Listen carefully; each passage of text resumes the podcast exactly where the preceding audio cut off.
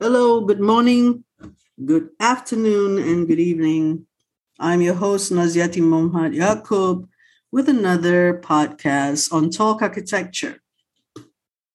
Last episode, um, we discussed about how it is important for a student or an architectural graduate to be able to hold a conversation. And that is not just ticking the boxes sort of conversation, yes, no, and stating and describing, it is more of an opinion, a point of view. And we discuss about how if you read a lot and you combine ideas that you get from maybe whatever facts that you discovered or readings and theories that people propose or some other points of view and analyzing and observing and analyzing and combining them and interpret them in a conversation whatever topic it is on anything really you know what are the topics that are current now covid-19 pandemic and the problems that architects go through with that or the profession of architecture and what is the future in being an architect or eh, or even topical uh, topical uh, topics such as sustainability climate change we are fed with a lot of information and we reflect and mull over them and uh, think through in our in our heads. I sort of gave an advice to students of architecture uh, in passing about recording your thoughts. And by doing an audio file you could transcribe it and is on paper the writings of your thoughts and you can see what you were thinking by reading them aloud again. It's not lost and it's not being forgotten. And this is a, a practical way because of this technology is available so you could you know when you read out loud your thoughts then you can go over, highlight the points, the important points in that talk. It's possible to do that with Clubhouse event as well. And if you're really interested in the topic, a lot of theories, a lot of propositions, um, hypotheses, and opinions are given out in such discussions by other people in evening lectures, in the YouTube videos, you have closed captioning. You can just find those keywords and browse with those keywords and define those keywords and find articles relating to the keywords. This is the modern day or the current way of investigating a keyword, a phrase, a topic, and enriching oneself in enriching oneself, one could actually um, have an opinion about something and hold a conversation. So, this is a way of me continuing the last podcast discussion and going to this topic of um, another point that was given by our protagonists in the Clubhouse Event School of Architecture, Mr. Huat Lim, on the situation in our country and architecture education and the architectural graduates and students are being thought, uh, taught about the how and the what rather than asking the question why. You can't just ask only the what and the how, you have to also ask the question why about a phenomenon, about a topic. Why does it happen? Why do students of architecture do not like to read? There were there were quite a number of students who approached me and said, I just don't like to read. And it could be for a lot of reasons. And it could also be a smart person who think that, no, I'm not going to take these disciplines that I have to do a lot of reading. I'm just going to do architecture because there's, there's a lot of drawing in it. there could be that reason, but there could be other reasons. So, engagement is important. Engage, engagement between the employee and the employer, engagement between the uh, workers with each other in a design team. When you're in a com- architecture company, you need to engage. You know, there should be some connection, at least a connection or a working colleague congenial relationship so that you can get the work done. And there is engagement with the employer. You cannot be scared with the employer, your boss, because you need to engage. So by not knowing the reason why, only, okay, hello, you got to do this project, and then what it is, what the project is about, and how to go about it. That's all you are concerned with. But no, the cons- that is not enough and that is not enough to be to enable you to engage. So early on in the first year of architecture school you have to ask the question why? It's not enough to ask the question how and what? Yeah? So you can engage with your tutors.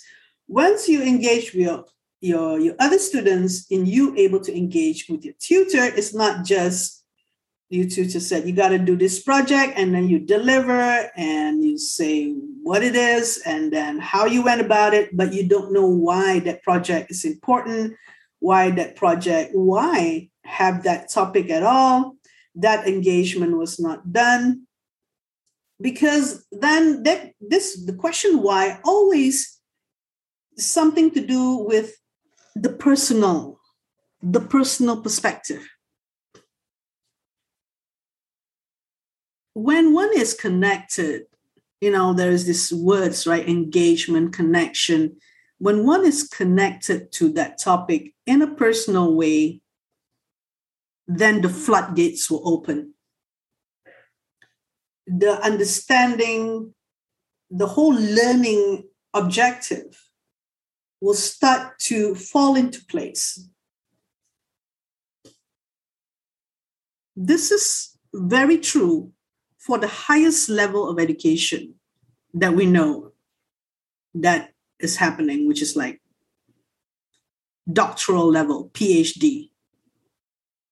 It, is like a prerequisite to ask the question why, because fundamentally, a thesis, a hypothesis based on theories asks the question why. That's why theories are made.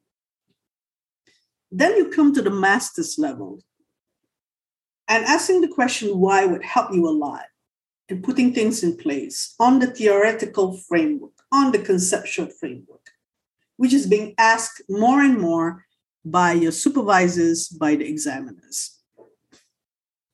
And then you go to the degree level. Why not ask the question why? Because when you start at a degree level, asking the question why, knowing what why it is important to learn theory, to be able to theorize, to be able to put out a thesis, a hypothesis at the degree level. Even in secondary school, you'll have a bunch of people who will eventually be able to be leaders and innovators. That is a given. You don't have to wait until they're PhD. What are you going to do with them when they're in secondary school? They will not be a rebellious, anarchists. Well, you know, we can't help it if there are, but, you know, just because they ask the question why. it is never too early to be someone who can debate and argue. In fact, sometimes it is the bread and butter of it all.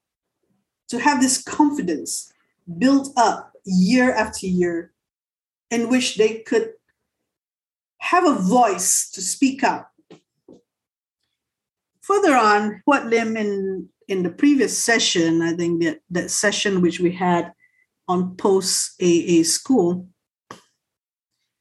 um, when he is critical about why in Malaysia you don't ask the question why and the engagement is not there. And he said that because people, when they look at something, they try, they kind of emulate or kind of replicate something that they see, but they don't know why they are doing it. This is very dangerous. From the beginning in the first year, one should go for innovation. It's true that in Bloom's taxonomy, Bloom's taxonomy is applicable to a generic way uh, to all the uh, learning courses. When you apply Bloom's taxonomy, you don't only, only apply that. There's also Kolb theory in pedagogy. And architecture essentially is about the Kolb's theory on the whole process of doing something and learning from it and doing something and the iteration that goes on it and accumulated over the years and you will build on something. So Huat Lim mentioned that they don't know why they're doing it. For example, biomimicry and all these biophilia things.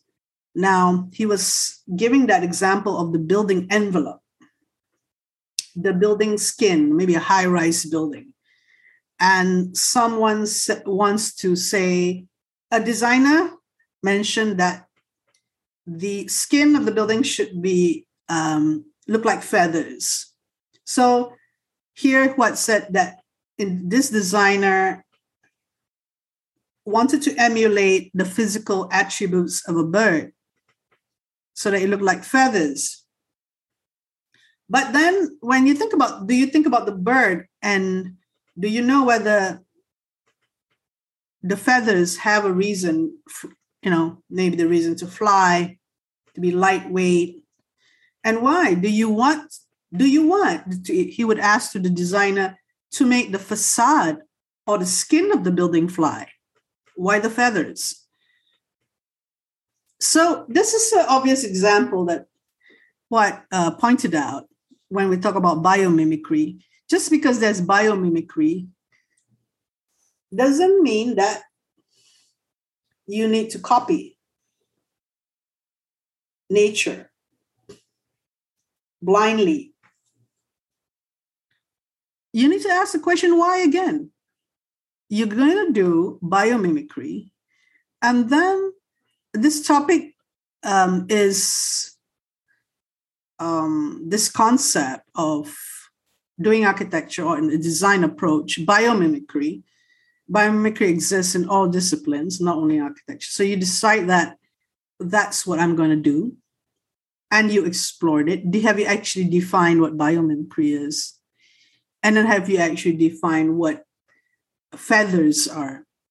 Definition or unpacking the topic or unpacking a subject matter is a, a way of theorizing, a way of using theory in architecture. And it shouldn't be, um, uh, what do you call it?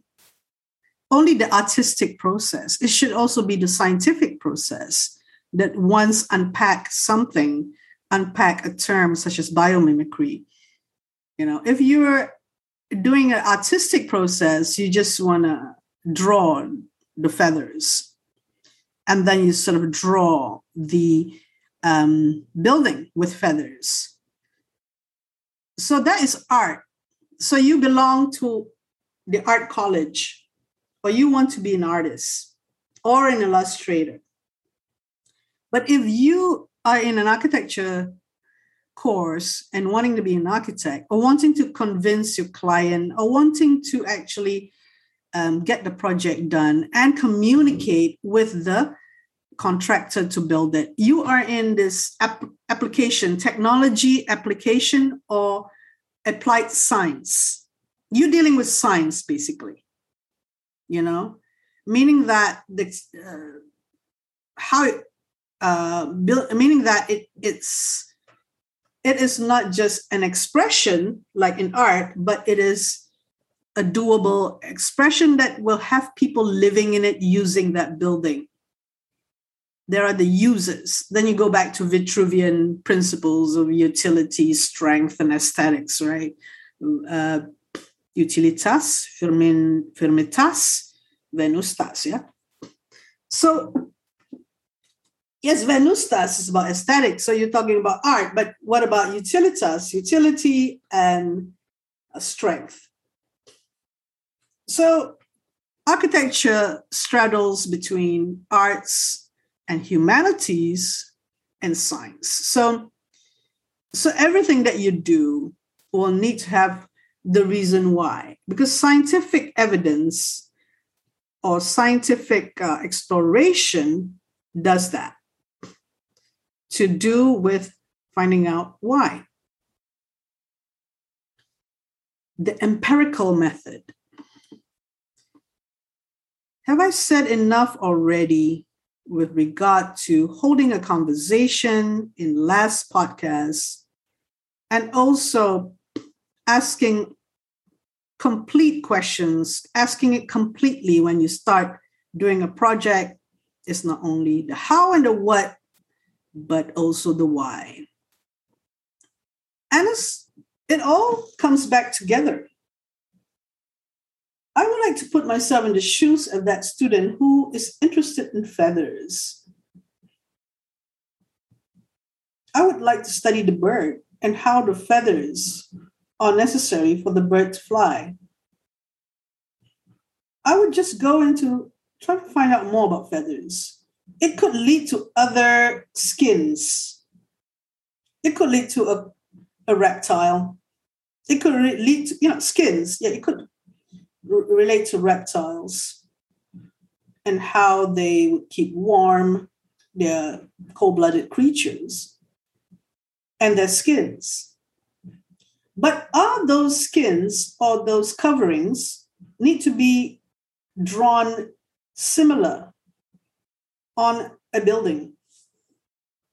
When we talk about a building, utility, functional, functionality, strength, aesthetics. I would give it a um, benefit of a doubt. Yeah, I'm not going to do a brick facade with the glazed windows. I'm going to do a facade that breathes, a facade that shields from the rain and open up when you need to to let in air in.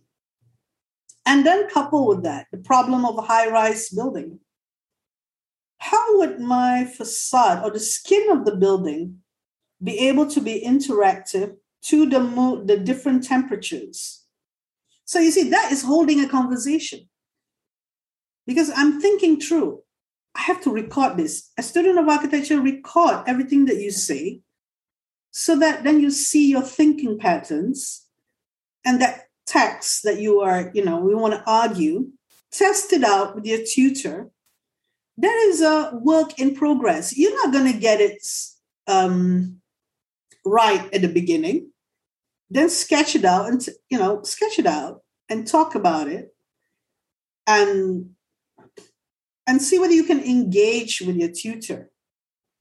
Your tutor's re- responsibility is to actually ask you how much you know, what you know, whether you can start, whether there is a narrative, whether you actually studied enough to actually to be able to um, engage other people after that. Because first is the engagement with your tutor, then subsequently your engagement with others.